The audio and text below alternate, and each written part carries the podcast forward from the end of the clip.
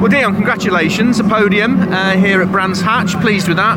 Yeah, yeah, really happy. Um, we had a really tough quali yesterday, Yeah. so uh, it was all about damage limitation this weekend and and uh, minimise risk and stuff like that.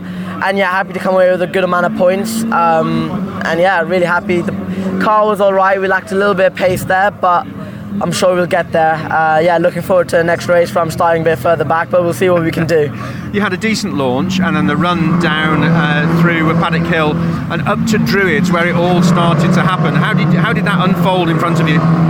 Yeah, I mean, like I had Louis on on me and um, had a good run through T1. Managed to catch both Deagen and Aiden a little bit on the exit.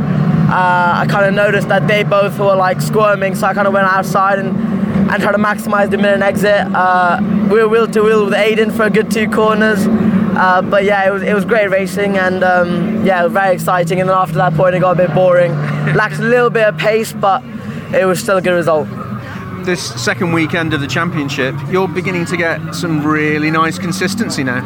Yeah, it's been good. Obviously, Donington was a great start for um, Carlin in general, and obviously, like I said, a rough quali. But it's good that we're we're still getting points in every race and fighting through and and making the most out of like a bad situation, really. So Absolutely. Well, let's hope you go away from Brands Hatch with an even bigger points haul. Well done. perfect. Thank you. Thank you.